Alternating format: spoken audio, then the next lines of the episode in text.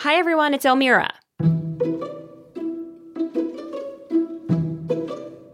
Today's US election comes at a moment of such deep political polarization that many are bracing for a bitter fight over the results. And yet, whoever eventually takes the White House will inevitably face calls to unify the country. Everybody is sad when their side loses an election. But the day after, we have to remember that we're actually all on one team. This is an intramural scrimmage. We're not Democrats first, we're not Republicans first. We are Americans first. Now it's time for America to bind the wounds of division. Have to get together. We can't hold grudges. We've got to be able to go out and unify the country because the president is supposed to heal as well as fight. But overcoming a divisive election is one thing, reducing deep rooted polarization is another. In fact, polarization is here to stay, says law scholar Richard Pildes, and this has important implications for the next administration's ability to govern. So, how did polarization become a fixture of American politics? And will the new administration be able to get anything done? We posed those questions to Richard last week when we spoke to him for our latest podcast. Today, we're publishing the outtake from that conversation. Richard is a professor of constitutional law at New York University and the author of The Law of Democracy Legal Structures of the Political Process.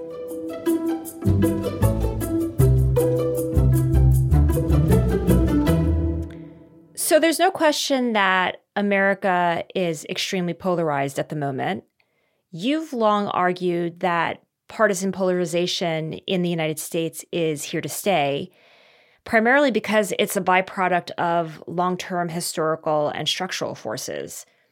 Can you tell us a little bit about these forces? Yes. So we got used to having a very uh, kind of non polarized political culture for many, many decades in the United States uh, until I would say roughly the late 70s, early 80s when polarization began. We had, for example, even when the Civil Rights Act and the Voting Rights Act were enacted in 1964 and 1965, those were bipartisan because there were very, very conservative Democrats, mostly from the South, who would not support those laws. Uh, but there were liberal Republicans from the Northeast and the Midwest who would support those laws. Now, why did that change? You know, in my view, it fundamentally changed because that system was a product of the massive disenfranchisement in the South of African American voters um, and actually a significant percentage of poor white voters through the disenfranchising techniques that were put in at the end of the 19th century and the early part of the 20th century. And many people don't realize that the American South was a one party political monopoly for most of the 20th century. The only party in town was the Democratic Party because of these laws. When we enacted the Voting Rights Act in 1965 and broke down that system, or at least began the process of breaking it down, what happened is you had many more liberal or moderate liberal voters come into politics in the South, African American voters, some other uh, voters who had been excluded. Uh, and that started pushing the Democratic Party to the left, and conservative Democrats began to abandon the Democratic Party. And we got the emergence slowly over a couple of decades of a real Republican Party in the South which didn't really achieve parity, didn't become it didn't become really a normal two-party system in the South until the 1990s. And then the Republicans became even stronger in the South. So what happened is we had an ideological sorting of voters and the parties. And over time, as the effects of the Voting Rights Act ran through the system, cascaded through, the parties got sort of ideologically purified and we ended up in a situation where the most liberal Republican is still far more conservative than the most conservative Democrat. There's there's no kind of overlap between the parties. Now, if I'm right that polarization is a product of those very desirable historical changes, then we are likely to have ideologically pure parties, very different in their ideologies, sharply polarized, for some period of time until there's some major event or or demographic change that scrambles this all up. Okay, so polarization is definitely a long term feature of our political landscape. But you say that it's not the main impediment to good governance, that the real problem is actually political fragmentation. What do you mean by that? So we have a separated power system, as you know. You know, we have the Senate, we have the House, we have the president. Um, to legislate on the major issues of the day, whether it might be in immigration policy, environmental policy, um, I don't know, criminal justice issues, what, whatever, labor policy, you know, on all these issues, the political process at the national level has fundamentally been paralyzed. What it takes in our system uh, to actually be able to address these issues through, through the political process is a, a level of consent that gets you a majority in the House and a majority in the Senate, maybe enough in the Senate to overcome a filibuster if we still have the filibuster, and a president to sign it. And when people are asked to take difficult votes on these kinds of issues, especially when they may have to compromise their positions, the way this typically works is the leaders of the party on both sides negotiate deals, including with the White House, um, and then they try to sell those deals to their members to get enough votes to get things through. Fragmentation is the way in which the parties are no longer, even though they're polarized, they're no longer as unified uh, as they were. And if parties aren't able, if the party leaders aren't able to bring along their members on tough votes to make tough compromises, then they, we can't govern. Uh, we can't put the majorities together necessary to legislate, especially in the separated power system. Take the Republican Party. They campaigned for years on repealing Obamacare. They got unified government. They had the ability to do it. They couldn't do it because the Republican Party in the Senate was too divided. Senate Republicans trying to repeal and replace Obamacare, and that vote coming up short when the maverick made his mark. Senator John McCain, just days removed from his cancer diagnosis, stunning the chamber, turning the thumbs down. Seven years of repeal efforts have now essentially gone up in smoke, leaving a frustrated McConnell to explain on the floor. We told our constituents we would vote that way. And when the moment came, most of us did. For those who, you know, support Obamacare, that's a good thing. For Republican voters, they're like, well, what happened? You know, we were voting on this issue. You told us you were going to do something on this issue.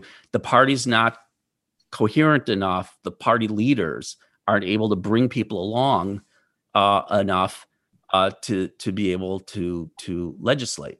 So we have both things going on, and this is why it's hard to get our minds around it.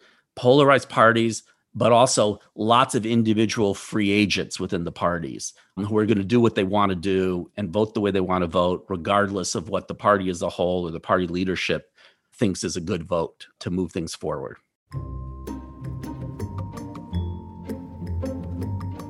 That fragmentation has become increasingly pronounced in recent years. Even before Donald Trump won the 2016 presidential election, many Republicans, including then Speaker of the House Paul Ryan, openly questioned whether he could unify the Republican Party. Uh, this is the party of Lincoln, of Reagan, of Jack Kemp. And we don't always nominate a Lincoln and a Reagan every four years. Um, but we hope that our nominee um, aspires to be Lincoln and Reagan esque, um, that that person um, advances the principles um, of our party and appeals to a, a wide, vast majority of Americans. And so. And within the Democratic Party, the gulf between centrists like Joe Biden and progressives like Representative Alexandria Ocasio Cortez has widened. Freshman Congresswoman Alexandria Ocasio Cortez fired a shot at Joe Biden. Uh, this was when she was asked about a Biden presidency, to which she responded, Oh God, in any other country, Joe Biden and I would not be in the same party, but in America, we are. In 2014, you wrote that, and I quote, at this stage, specific reform proposals are less important than recognizing the role of political fragmentation in the decline of our capacity for effective governance. Since then, both parties have become a lot more fragmented. Is it time for specific reforms? And what would that look like? Yes. And this is not true only about the United States. You know, one way of understanding fragmentation to make it concrete for people is if you look at Europe, there's been a tremendous rise in all sorts of new parties.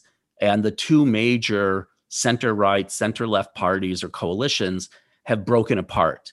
And what that means in a lot of the democracies in Europe is it takes much longer to form a government. It means the governments are more fragile, they could collapse at any moment. In the United States, the fragmentation takes the form within our two parties of these factions and independent kind of free agent political operators. And it makes it makes putting together the consensus you need to govern, to legislate, very difficult. What can be done to uh, uh, try to uh, change that situation? You know, that, that's a tough matter. I think that the communications revolution has made individual politicians much more able to function as free agents. Through the internet, they can raise lots of money on their own. They don't have to depend on the political party or the political party leadership to support them they can go on cable television they can you know reach a constituency through twitter and social media they, they don't they don't need to be really strong members of a unified team i think one of the worst things that's happened which is you know troubling for many reasons but for this reason in particular is the rise of outside money in elections which takes the money away from the political parties and from the candidates uh, and creates tremendous power in individuals and outside groups, which legislators then have to respond to. If that money were flowing more to the parties and the candidates, that would provide more leverage, if you will, for more unified coalitions in, in, in the Congress within the parties. And that would make it easier to put together the deals and the compromises that, that have to be made in our system to get legislation through. That was Richard Pildes, a professor of constitutional law at New York University and the author of The Law of Democracy Legal Structure of the Political Process. And that's it for today's Outtakes. Thanks for listening. We're taking next week off to process the election. We'll have more on that on November 17th. Until then, I'm Elmira Bayrasli. Opinion Has It is produced and edited by Kasia Broussalian. Special thanks to Project Syndicate editors Whitney Arana and Jonathan Stein.